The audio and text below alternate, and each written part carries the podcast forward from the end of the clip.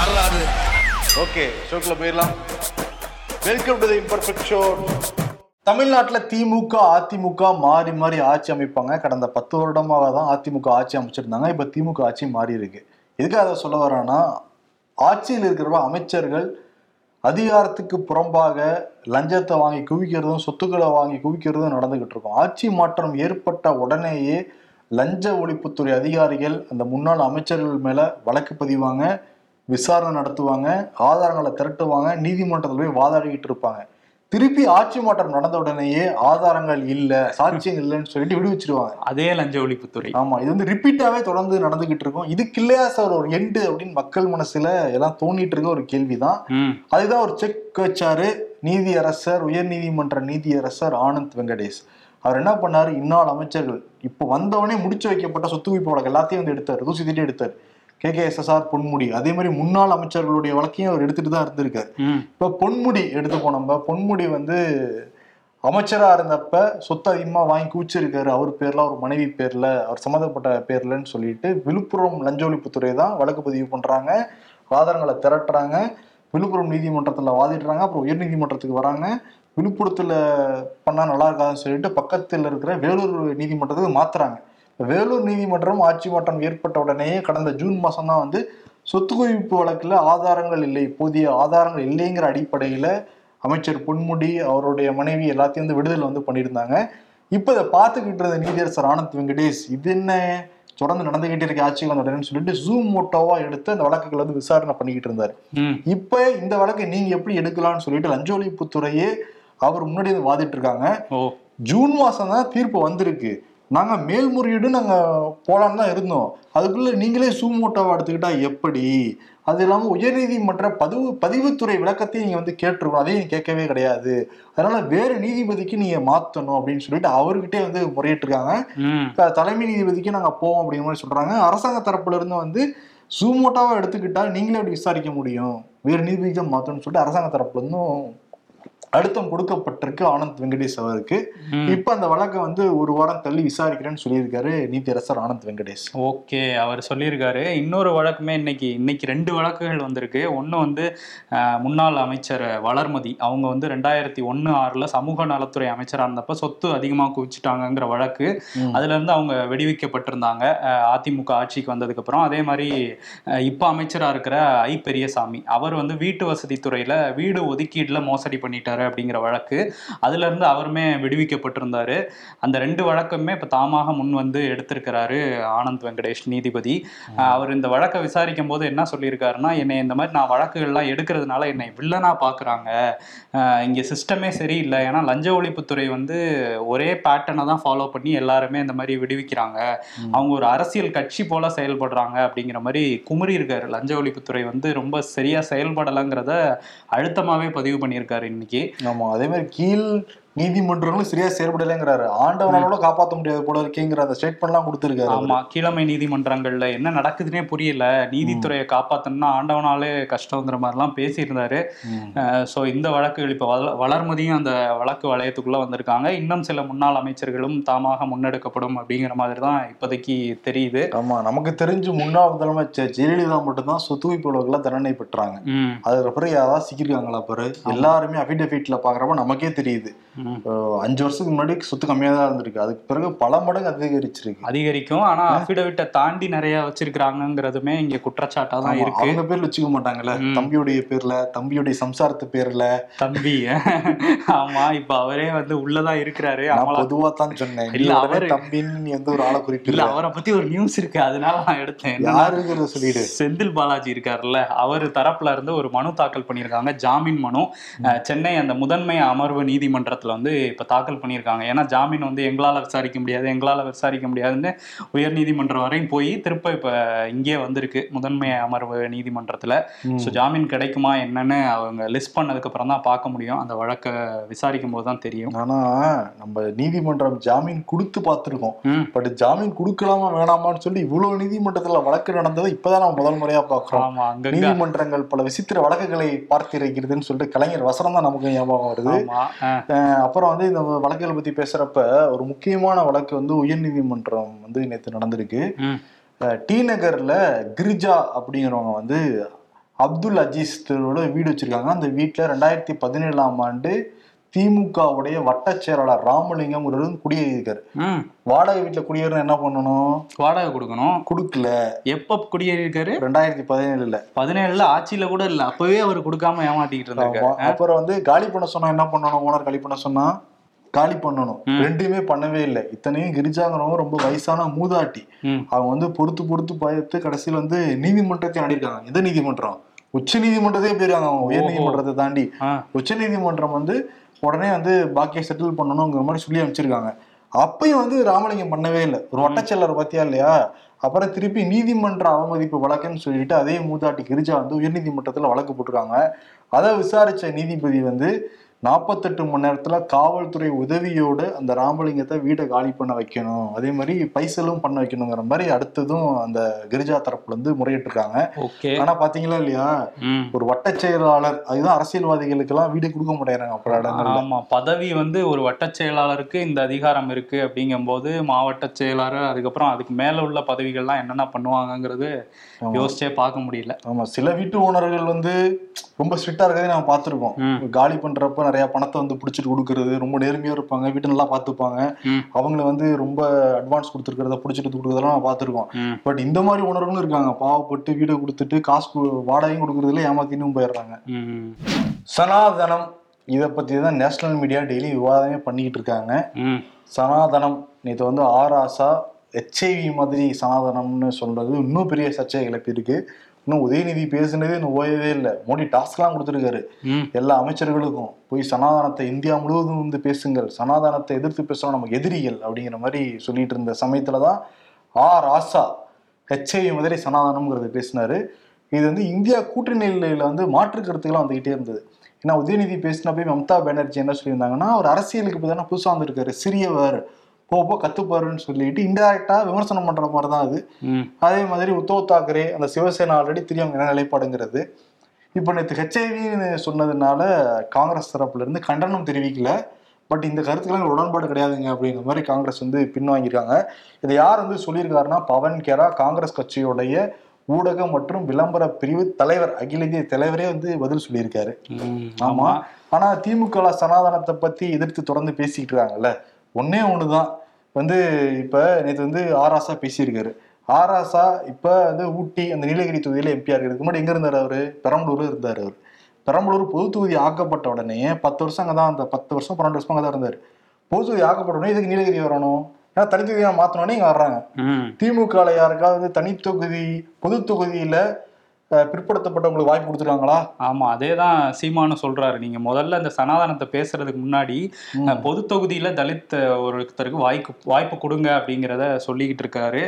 இந்த சனாதனம் அப்படிங்கிற பேச்சு இருக்குல்ல இதுல வந்து சித்தராமையா கர்நாடக முதலமைச்சர் அவர் என்ன சொல்லியிருக்காருன்னா ஒருவேளை உதயநிதி பேசுனது உங்களுக்கு தவறா தோணுச்சுன்னா சட்டப்படி நடவடிக்கை எடுங்க. அதை விட்டுட்டு பிரதமர் வந்து அமைச்சரவை கூட்டத்துல இதை பத்தி பேசுறதா சட்டத்தை கையில எடுத்துக்கிட்டு அமைச்சர்களை போய் பதிலடி கொடுங்கன்னு சொல்றதா இது வந்து தவறு. வாபஸ் வாங்கணும் பிரதமர் அப்படிங்கிற மாதிரி அவர் சொல்லியிருக்காரு. அதே மாதிரி இன்னொரு பக்கம் வந்து இன்னொரு விஷயத்தையும் சித்தராமையா பேசினது ஒரு சர்ச்சையா இருக்கு அஹ் அவர் என்ன சொல்றாருன்னா நான் இந்த மாதிரி கேரளாக்கு போயிருந்தேன். போனப்ப இந்த கோயிலுக்குள்ள போகணும்னா நீங்க சட்டையை கழட்டணும்னு சொன்னாங்க. இல்ல நான் வெளியே இருந்தே கும்பிட்டுக்கிறேன் அப்படின்னு சொல்லிட்டேன். அங்க வந்து ஒரு சிலரை தான் சட்டையை கழட்ட சொல்றாங்க. கடவுளுக்கு முன்னாடி எல்லாரும் சமம் தானே? எதுக்கு இப்படி மனிதாபிமானமற்ற செயல்லாம் பண்றீங்க? எதுக்கு சட்டையை கழட்ட சொல்றீங்க? அதனாலதான் நான் உள்ளே போல வெளியே இருந்தே சாமி தரிசனம் பண்ணேன் அப்படிங்கிற மாதிரி அவர் ஒன்று சொல்லியிருக்காரு. ஸோ இந்த சனாதனத்தை வச்சு நிறைய டாபிக்ஸ் போயிட்டே இருக்கு. அதே மாதிரி யூபியோட முதல்வர் யோகி ஆதித்யநாத் இருக்கார்ல அவர் என்ன சொல்றாருன்னா ராவணன் பாபர் அவுரங்கசீப் இவங்களாலே சனாதனத்தை ஒழிக்க முடியல. இப்போ வந்தவங்களாம் ஒழிச்சிருவாங்களாங்கிற மாதிரி அவர் ஒரு பேச்சு வந்து பேசியிருக்காரு. இன்னொரு விஷயம் இந்த கர்நாடகா பத்தி பேசணும்ல சித்தராமையா அங்க வந்து பாஜகவும் மதச்சார்பற்ற ஜனதா தளமும் கூட்டணி அமைச்சிருக்காங்க. கூட்டணி அமைச்சது கூட பரவாயில்ல. சீட்டெல்லாம் ஒதுக்கிட்டதா வந்து எடியூரப்பா சொல்லியிருக்காரு. இந்த மாதிரி முன்னாள் பிரதமர் தேவகவுடாவும் பிரதமர் மோடியும் சந்திச்சுக்கிட்டாங்க. அதுல எங்களுக்கு ரொம்ப மகிழ்ச்சி. நாங்க வந்து நாலு சீட்டு வந்து ஒதுக்கப்படுங்கிற மாதிரி தலைமை சொல்லியிருக்காங்க. மாஜாதாவுக்கு அதாவது மதச்சார்பற்ற ஜனதா தளத்துக்கு. அப்படின்னு சொல்லியிருக்காங்க. ஸோ அதனால குமாரசாமி வந்து ஓகே கூட்டணியில தான் நிக்க போறோம்னு அதுக்கான வேலைகள்லாம் ஆரம்பிச்சிட்டாராம். அப்ப இருபத்தி நாலு சீட் வந்து பிஜேபி நிக்க போகுதாங்க? ம். ஆமா. ஆமா இன்னும் வேற சின்ன சின்ன கட்சிகள் ஏதாவது சேர்க்கறாங்களான்னு தெரியல. சேர்த்தாலும் அவங்க எல்லாம் சீட்டு கொடுப்பாங்களான்னு தெரியல. ஆனா என்னன்னா குமாரசாமி ஆட்சி கலைச்சதே பிஜேபி தான். அவரு கூட இப்ப கூட்டணி வச்சிருக்காரு. அதான் அது அரசியலுங்கிறது. சந்தர்ப்பவாத அரசியல்ங்கிறது இதுதான். அவரு கூட்டணி வச்சு முப்பத்தெட்டு சீட்டோ நாற்பது சீட்டோ ஜெயிச்சப்பயே முதல்வர் ஆனாரு கர்நாடகால. அதனால அவங்க அந்த கால்குலேஷன்ல தான் அவங்க போயிட்டு இருக்கிறாங்க. இன்னொரு விஷயம் வந்து காங்கிரஸ் பத்தி என்னன்னா நேத்தோட அந்த பாரத் ஜோடோ யாத்திரை ஒரு வருஷம் முடிஞ்சிருக்கு. ஸோ அதனால ராகுல் காந்தி வந்து அவரோட ட்விட்டர் பேஜ்ல வந்து ஒரு வீடியோ போட்டிருக்காரு. அந்த பயணத்தை கன்னியாகுமரியில ஆரம்பிச்சு காஷ்மீர்ல இந்த ஸ்ரீநகர்ல முடிஞ்ச வரையும் அந்த பயணத்தை ஒரு ஷார்ட் வீடியோவா போட்டிருக்காரு. இந்தியா ஒன்றுபடும் வரை இங்க உள்ள வெறுப்பு மறையும் வரை என்னோட பயணம் தொடருங்கிற மாதிரி போட்டிருக்காரு. ஸோ பார்ட் டூக்கு வேற ரெடி ஆயிட்டு இருக்காங்க காங்கிரஸ். இந்தியா முழுவதும் ஏழு தொகுதிகளுக்கு இடைத்தேர்தல் நடந்தது. இடைத்தேர்தல் முடிவுகள் இன்னைக்கு வெளியாகிட்டு இருக்கு. இதுல என்ன ஒரே ஒரு சுவாரஸ்யம்னா இந்தியா கூட்டணி அப்படின்னு பேர்லாம் வச்சிருந்தாங்க. மூன்று முறை கூட்டம்லாம் போட்டாங்க.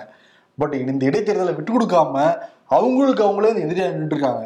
ஆமா நின்றுருக்காங்க. அதுக்கு ஒரு காரணம் சொல்றாங்க. இடைத்தேர்தல் சட்டமன்றத்துல நாங்க வந்து இப்ப காங்கிரஸும் அஹ், கம்யூனிஸ்டும் தான் போட்டியிடுறோம் கேரளால.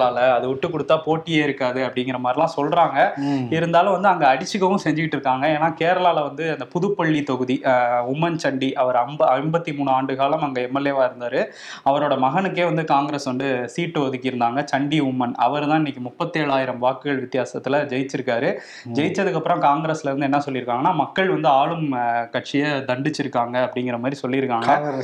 காங்கிரஸ் கம்யூனிஸ்ட சொல்லியிருக்காங்க. ஸோ இது வந்து எங்களோட சட்டமன்ற நிலைப்பாடும்பாங்க. நாடாளுமன்றத்துக்கு வேற மாதிரி பேசுவாங்கன்னு நினைக்கிறேன். அதே மாதிரி ஜார்க்கண்ட்ல வந்து தும்ரி தொகுதி அதுல வந்து ஆளும் கூட்டணியான ஜார்க்கண்ட் முக்தி மோர்ச்சா அவங்க வந்து லீடிங்ல இருக்காங்க. இன்னும் ரிசல்ட் வரல. தாண்டி யூபியில கோஷி அப்படிங்கிற ஒரு தொகுதியில இடைத்தேர்தல் நடந்துட்டு இருக்கு இங்க இடைத்தேர்தல் ஏன் வந்துச்சுன்னா தாரா சிங்னு ஒருத்தர் வந்து சமாஜ்வாடி எம்எல்ஏவா இருந்தாரு. அவர் சமாஜ்வாடியில இருந்து ரிசைன் பண்ணிட்டு அங்க போனாரு பிஜேபிக்கு போனது மட்டும் இல்லாம எம்எல்ஏ பதவியுமே நான் ராஜினாமா பண்றேன்னு சொன்னதுனால தான் அங்க இடைத்தேர்தலே வந்துச்சு. சரி இடைத்தேர்தலில் வேற யாருக்காவது பிஜேபி சீட்டு கொடுப்பாங்கன்னு பார்த்தா இந்த தாரா சிங்கே கொடுத்துருந்தாங்க. ஸோ சமாஜ்வாடி வெர்சஸ் பிஜேபி மாதிரி அங்க போயிட்டு இருந்துச்சு. ஆனா அதுல வந்து நல்ல லீடிங்ல வந்து சமாஜ்வாடி தான் இருக்காங்க. அங்க ஆனா இந்தியா கூட்டணி சார்பில் ஒருத்தரை தான் நிறுத்தியிருக்காங்க. அங்க காங்கிரஸ் வந்து வேட்பாளர் நிறுத்தல. சமாஜ்வாடி சார்பில் அந்த சுதாகர் சிங். அவர் இருபத்தைந்தாயிரம் வாக்குகள் வித- வித்தியாசத்துல முன்னிலையில இருக்கிறாரு. ஸோ அங்க சமாஜ்வாடி தான் ஜெயிப்பாங்க அப்படிங்கிற மாதிரி சொல்றாங்க. அதே மாதிரி திரிபுரால இரண்டு தொகுதிகள் தன்பூர் அப்புறம் போக்சா நகர் இந்த ரெண்டு தொகுதியிலையுமே பிஜேபி கம்ஃபர்டபுளா வின் பண்ணிட்டாங்க. அது மட்டும் இல்லாம கம்யூனிஸ்டுகளுக்கு திரிபுரால இதுதான் எண்டு இதுக்கப்புறம் அவங்க வர முடியாதுங்கிற மாதிரி ஒரு ஸ்டேட்மெண்ட்டையும் பிஜேபியில இருந்து வந்திருக்குது. மேற்கு வங்கத்துல துப்குரி அப்படிங்கிற இதுல வந்து ஆளும் திரிணாமுல் காங்கிரஸ் மூவாயிரம் வாக்குகள் வித்தியாசத்துல தான் முன்னிலையில் இருக்காங்க. இங்கேயுமே மேற்கு வங்கத்திலயுமே பார்த்தோம்னா காங்கிரஸ் போட்டியிடல காங்கிரஸ் வந்து கம்யூனிஸ்ட் ஆதரிக்கிறோங்கிற மாதிரி விலகிக்கிட்டாங்க. பட் கம்யூனிஸ்ட் வந்து திரிணாமுல் காங்கிரஸை எதிர்த்து போட்டிட்டா கூட அவங்க சீன்ல இல்ல. ஏன்னா பிஜேபிக்கும் இவங்களுக்கு தான் டஃப் ஃபைட்டு போயிட்டு இருக்கு அது என்ன காங்கிரஸ் திரிணாமுல் காங்கிரஸ் ஆதரவு தெரிவிச்சிருக்க வேண்டியதானே? ஒரு கூட்டத்தில் தானே இருக்காங்க. இருக்காங்க. கம்யூனிஸ்ட் கூட ஆதரவு கொடுக்கறது. அது அப்படிதான். அங்க வந்து அவங்க ஆளுங்கட்சியா? கோவப்பட மாட்டாங்களா? மம்தா வந்து ஆளுங்கட்சியா? அதனால நாங்க எதிர்த்து நிப்போங்கிற மாதிரி ஒரு ஸ்டாண்ட் வச்சிருக்கிறாங்க. இன்னொன்னு உத்தரகாண்ட். இங்க வந்து பாகேஸ்வர் அப்படிங்கிற தொகுதியில இடைத்தேர்தல் நடந்துட்டு இருக்கு இங்க பிஜேபி வந்து லீடிங்ல இருக்காங்க. ஆனா மூவாயிரம் வாக்குகள் தான் காங்கிரஸ் டஃப் ஃபைட் கொடுத்துட்டு இருக்காங்க. ஸோ இதுதான் வந்து நிலைமை நிலைமை தாங்கிறது புரியுது பட் இந்தியாவோட நிலைமையும் நமக்கு தெள்ள தெளிவா தெரியுது. ஆமா ஆமா. இதுக்கப்புறம் மனசளவுல ஒன்றிணையிலங்கிறது தெரியுது. ஏன்னா பிஜேபி வீட்டுக்கு அனுப்பணுங்கிறது ஓகே தான். பட் சட்டமன்றத்துல அந்த மாநிலத்துல நாங்க தான் ஆட்சியை பிடிக்கணுங்கிறத மும்முனைப்போட தான் எல்லா கட்சியுமே இருக்காங்கிறது தெள்ள தெளிவா தெரியுது. சரி என்ன பிளான் பண்ண போறாங்க? நாடாளுமன்ற தேர்தலுக்குன்னு பார்க்கணும்.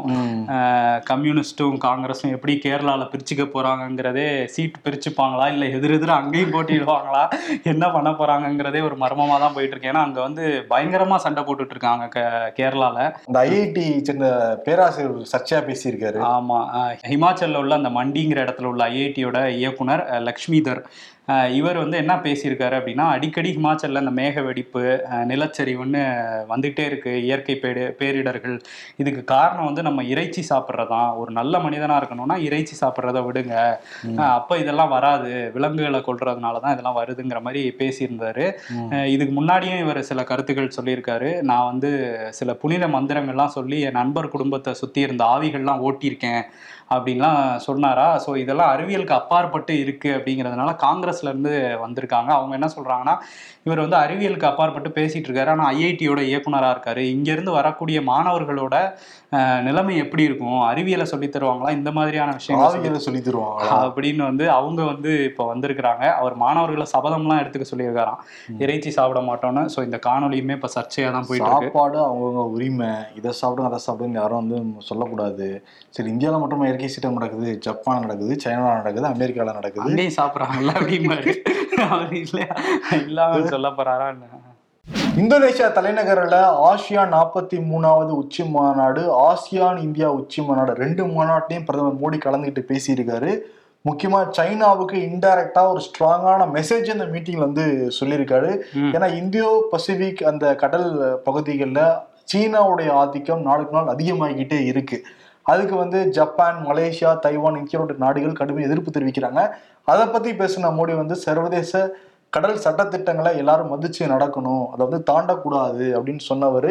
அந்த பகுதியில் சுதந்திரமான ஒரு போக்குவரத்து நடைபெறதுக்கு எல்லாரும் வந்து உறுதி எடுக்கணும் அப்படின்னு சொன்னாங்க. பட் இந்த மாநாட்டுக்கும் சீனாவுடைய அதிபர் ஜி ஜின்பிங் வரவே கிடையாது. பிரதமர் லீயை தான் அனுப்பிச்சு விட்டுருக்காருங்க. ஏன் எங்கேயும் போக மாட்டேங்கிறாரு அவரு? அவரு மோடியை சந்திக்க வேணாம்னு நினைக்கிறாரோ? இங்கேயும் வரல ஜி டுவெண்ட்டிக்கும் ஆனா ஆனா அந்த பிரிக்ஸ் மாநாட்டுக்கு வந்திருந்தாரு. பிரிக்ஸுக்கு வந்திருந்தாரு. அதுக்கப்புறம் அந்த மேப்பு பிரச்சனைக்கு அப்புறம் என்னாச்சுன்னு தெரியல. இல்ல இந்த பிரிக்ஸ்ல ரெண்டு பேரும் சந்திச்சதுக்கு அப்புறம் என்ன நடந்துச்சுன்னு தெரியல. பயந்துட்டாருன்னு நினைக்கிறேன். ஜியை. பார்த்து பயப்படுறாருன்னு நினைக்கிறேன். ஜி வந்து பேர் சீனான்னு தான் சொல்ல மாட்டாரு. இருந்தாலும் பயம் காட்டியிருக்காரு. ஓகே இன்னொரு பயம் இருக்கட்டும். அப்படின்ட்டு இருக்காரு அதே மாதிரி நிறைய ஒரு பன்னெண்டு அம்ச திட்டத்தையும் வந்து மோடி வந்து அங்க அறிவிச்சிருக்காரு. அந்த சவுத் ஈஸ்ட் ஏஷியன் கண்ட்ரீஸ்க்கும் இந்தியாவுக்கும் இடையிலான அந்த ஒற்றுமையை வந்து நம்ம இன்னும் மேம்படுத்தணும்னா இந்த பன்னெண்டு திட்டங்களை வந்து நம்ம நிறைவேற்றணுங்கிற மாதிரி பேசியிருந்தாரு. அதுல முக்கியமான விஷயம் என்னன்னா அந்த பயங்கரவாதத்தை வந்து ஒழிக்கணும் எந்த வடிவத்திலையும் அதை அலோவ் பண்ணக்கூடாது அப்படிங்கிறது. இன்னொன்று பொருளாதார மேம்பாடு அதே மாதிரி பேரிடர் டைம்ல ஒத்துழைப்பு தருவோம் நமக்குள்ள அப்படிங்கிற மாதிரி சொல்லியிருக்காரு. இதே மாதிரி மருத்துவ உதவிகள் அந்த மாதிரி நிறைய ஒரு பன்னெண்டு அம்ச திட்டம் வந்து சொல்லியிருக்காரு. கடல்சார் பாதுகாப்பு எல்லாத்துலேயும் நமக்குள்ள ஒரு நல்ல ஒற்றுமை இருக்கணும் அப்படிங்கிறத சொல்லிட்டு. இங்கே கிளம்பி வந்திருக்காரு. இங்கே வந்து ஜோ பைடன் வராரு. ஸோ அவருக்கு விருந்தெல்லாம் கொடுக்க போறாரு. ஜி டுவெண்ட்டி மாநாடு வந்து சிறப்பாக நாளைக்கும் நாளானைக்கும் இங்கே இந்தியாவில் நடக்க போகுது. ஆமா ஏர்ஃபோர்ஸ் ஒன்ல இந்நேரம் வந்து இறங்கி இருப்பாருன்னு நினைக்கிறேன் ஜோ பைடன் புதுடெல்லியில. நேற்று தான் வந்து கமலா ஹாரிஸ் அங்க பார்த்துட்டு வந்திருந்தாரு இந்தோனேஷியால. இன்னைக்கு வந்து பிரசிடென்ட் வந்து பாக்குறாரு ஒரு சிறப்பான ஒரு விருந்துக்கு வந்து தயாராகிக்கிட்டு இருக்கான். இந்தியாவுடைய இந்த பாரம்பரியத்தை நினைவு கூறுற வகையில எல்லாருக்கும் வந்து அந்த தட்டுகள் வந்து தங்க முலாம் பூசப்பட்ட தட்டுகள் அப்புறம் நம்ம தேசிய பறவை மயில்ல டிசைன் செய்யப்பட்ட அந்த கிண்ணங்கள் எல்லாமே ரெடி ஆகிட்டு இருக்கான் அதே மாதிரி இந்தியாவுடைய எல்லா மாநிலங்களுடைய சிறப்பான உணவு வகைகளும் பரிமாற போறாங்களாம் சர்வதேச விருந்தினர்களுக்கு மோடி வந்து இன்னும் புது ட்ரெஸ் எடுத்துட்டு வந்து உற்சாகமா இருப்பாப்புல. ஆமா எத்தனை ட்ரெஸ் மாத்த போறாரோ தெரியலையே. ஆமா. சரி அந்த தேசிய மலர் அதுதான் அதோட சிம்பலே ஜி டுவெண்ட்டியோட சிம்பலே. ம். பிஜேபியோட சிம்பலும் அதுதான். அது என்னது. தாமரை வந்து. அதுதான் சொன்னாங்க. பட் அதுல எதுவும் பண்றாங்களா? வித்தியாசமா? மயில் மாதிரி அதெல்லாம் பண்ணுவாங்க. லோட்டஸ்ல ஏதாவது சாப்பாடு இருக்கான்னு தெரியல. நாளை வந்து பிரகதி மைதானம் பாரத் மண்டபம். பாத்துக்கோ பாரத் மண்டபத்துல பாரத் நடைபெற மண்டபத்துல போகுது. பிரைம் மினிஸ்டர் ஆஃப் பாரத்ன்றாங்க இப்ப. அஹ், அவர் அங்க வந்து கலந்துக்கிறாரு. நடந்துக்கிற நாளைக்கு ஜி என்ன பண்ண போறாரு தெரியல. தெரியல. நான் பாக்குறதுக்கு உற்சாகமா காத்திருக்கேன். பார்ப்போம் நாளைக்கு. அதே மாதிரி இன்னொரு பக்கம் ஒரு சோகமான செய்தியுமே இருக்கு. குணச்சித்திர நடிகர் இயக்குனர் மாரிமுத்து அவர்கள் வந்து இன்னைக்கு காலமாயிருக்காரு. மாரடைப்பு காரணமா டப்பிங் பேசிட்டு இருந்தாரு. பேசிட்டு இருந்த சமயத்திலே அவருக்கு ஒரு மாதிரி அனீசியா ஃபீல் ஆனோன்னா அவரே கார் எடுத்துட்டு போய் மருத்துவமனையில் அனுமதிக்கப்பட்டதெல்லாம் சொல்றாங்க. அதுக்கப்புறம் வந்து மாரடைப்பு ஏற்பட்டு அவர் வந்து உயிரிழந்திருக்காரு. திரையுலகத்தில் உள்ள எல்லாருமே அவருக்கு வந்து அஞ்சலி செலுத்திக்கிட்டு இருக்காங்க. அவர் நிறைய உதவி இயக்குனராக இருந்திருக்காரு முதல்ல டைரக்டர் வசந்த். அதுக்கப்புறம் மணிரத்னம் இந்த மாதிரி நிறைய எஸ்ஜே சூர்யா சீமான்னு நிறைய பேரோட உதவி இயக்குனர்களாக பணியாற்றியிருக்காரு. கண்ணும் கண்ணும் புலிவால்னு இரண்டு படங்களை வந்து இவரே இயக்கியிருக்காரு. நிறைய படங்கள் இப்போ சமீபத்தில் ஜெயிலரில் நடிச்சிருக்காரு பரியேறும் பெருமாளில் நடிச்சிருக்காரு. நிறைய படங்களையும் நடிச்சிருக்காரு. இப்போ சமீபத்தில் அவர் ரொம்ப வைரலானது அந்த எதிர்நீச்சல்ங்கிற ஒரு சீரியலில் அவரோட அந்த கதாபாத்திரம். ஆனால் இதை தாண்டி அவர் இன்டர்வியூஸ்லேயுமே நிறைய அவரோட வீடியோக்கள் தனித்தனியாக கட்டாயி வைரல் ஆகிட்டு இருந்தது ஆனால் இன்னைக்கு காலையில் வந்து அவர் மாரடைப்பு காரணமாக வந்து மறைஞ்சிருக்காரு. ஸோ அவருக்கு வந்து அஞ்சலி செலுத்திக்கலாம் பகுத்தறிவாதியும் கூட வந்து ஏ இந்தாமா அப்படிங்கிற டைலாக் வந்து அண்மை நிறைய நம்ம கேட்டுட்டு இருப்போம் அந்த டைலாக் சொந்தக்காரே வந்து அவர் தான் அந்த மாடுலேஷன் சொல்றப்ப பட்டி தொட்டிங்கும் ரீச் ஆச்சு. நானும் சரணனா வந்து அவுட் ஆஃப் த டாபிக் அந்த இதுல வந்து மாரிமுத்து சார் ரெண்டு பேரும் சேர்ந்து பேட்டி எடுத்திருந்தோம். அவ்வளோ ஜாலியா பேசிட்டு இருந்தா நம்ம ரூடா தான் நான் பார்த்துட்டு இருப்போம் அவரை. பட் அவர் சிரிக்கிறப்ப ரொம்ப அழகா இருந்துச்சு. ஒரு டைம் வந்து பேட்டி முடிஞ்சோடனே சிரிங்க சார் சிரிங்க சார் நானே ரெண்டு மூணு டைம் சிரிக்க வச்சுலாம் பார்த்துக்கிட்டு இருந்தேன். இனிமேல் வந்து அந்த சிரிப்பு முகத்தை பார்க்கவே முடியாதுங்கிறப்ப ரொம்ப கஷ்டமா தான் இருக்கு. ஆழ்ந்த இரங்கலை நம்ம வந்து தெரிவிச்சுக்கலாம். உலக வங்கி இப்ப கொடுத்த கடனை திருப்பி கேட்டா என்னடா பண்ணுவீங்க? இந்தியாட்ட தானே கொடுத்த நாங்க பாரத்னு சொல்லி எஸ்கேப் ஆகிருவோம். ஆஹா. எட்டு மாசத்தை ஒண்ணுமே பண்ணாம நாசமாக்கிட்டியடா அப்படின்னு நம்மளே நம்மளே கரண்டில பார்த்து கேட்டுக்கிற மாதிரி ஒரு மீமு எட்டு மாசம் ஆச்சு.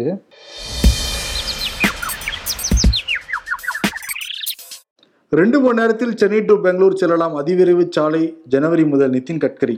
ரெண்டு மணி நேரத்துல பூந்தமல்லி தாண்டவே போன ஜென்ம புண்ணியம் வேணும். இதுல ரெண்டு மணி நேரத்துல பெங்களூரா. வீட்டுக்கு கிளம்பிவிட்டேன் இன்னும் அரை மணி நேரத்துல வந்துருவேன். டிராஃபிக் போயிருவ? என்னைய மீறி அரை மணி நேரத்துல போயிருவ? ஆமா இப்ப சென்னையில எல்லாம் இங்க ஆபீஸ்ல இருந்து கிளம்பி வீட்டுக்கு போறது ஒன்றரை மணி நேரம் ஆகுதுவா பைக்ல எல்லாம் வந்தா. ஆமா. அரசியல்ல இதெல்லாம் சாதாரணமாப்பா. விருது மம்தாவுக்கு ராகுல் காந்திக்கு பினராயி விஜயனுக்கு. காரணம் என்னன்னா பங்காளிகள் அனைவரும் ஒற்றுமையா இருக்காங்க இந்தியா கூட்டணிங்கிறப்ப. ஆனா மாநிலம்னு வரப்ப அடிச்சுக்கிறாங்க. அங்க இருக்கிற மக்கள் என்ன பார்ப்பாங்க? என்னப்பா இவங்களுக்குள்ளேயே மாறி மாறி அடிச்சுக்கிட்டாங்க இப்பதான். இவங்களுக்கு வாக்கு போட்டு என்ன போகுதுன்னு முடிவு பண்ணாங்கன்னா என்ன உங்களுக்கே பேக் ஃபயர் ஆயிரும்ல? அதனால எங்க எதிரி நாங்க தான் அப்படிங்கிற விருதை கொடுத்துடலாம் மூணு பேருக்கும் பிரிச்சு. ஓகே கொடுத்துடலாம். சிறப்பு. நாளை சந்திப்போம். நன்றி வணக்கம். நன்றி.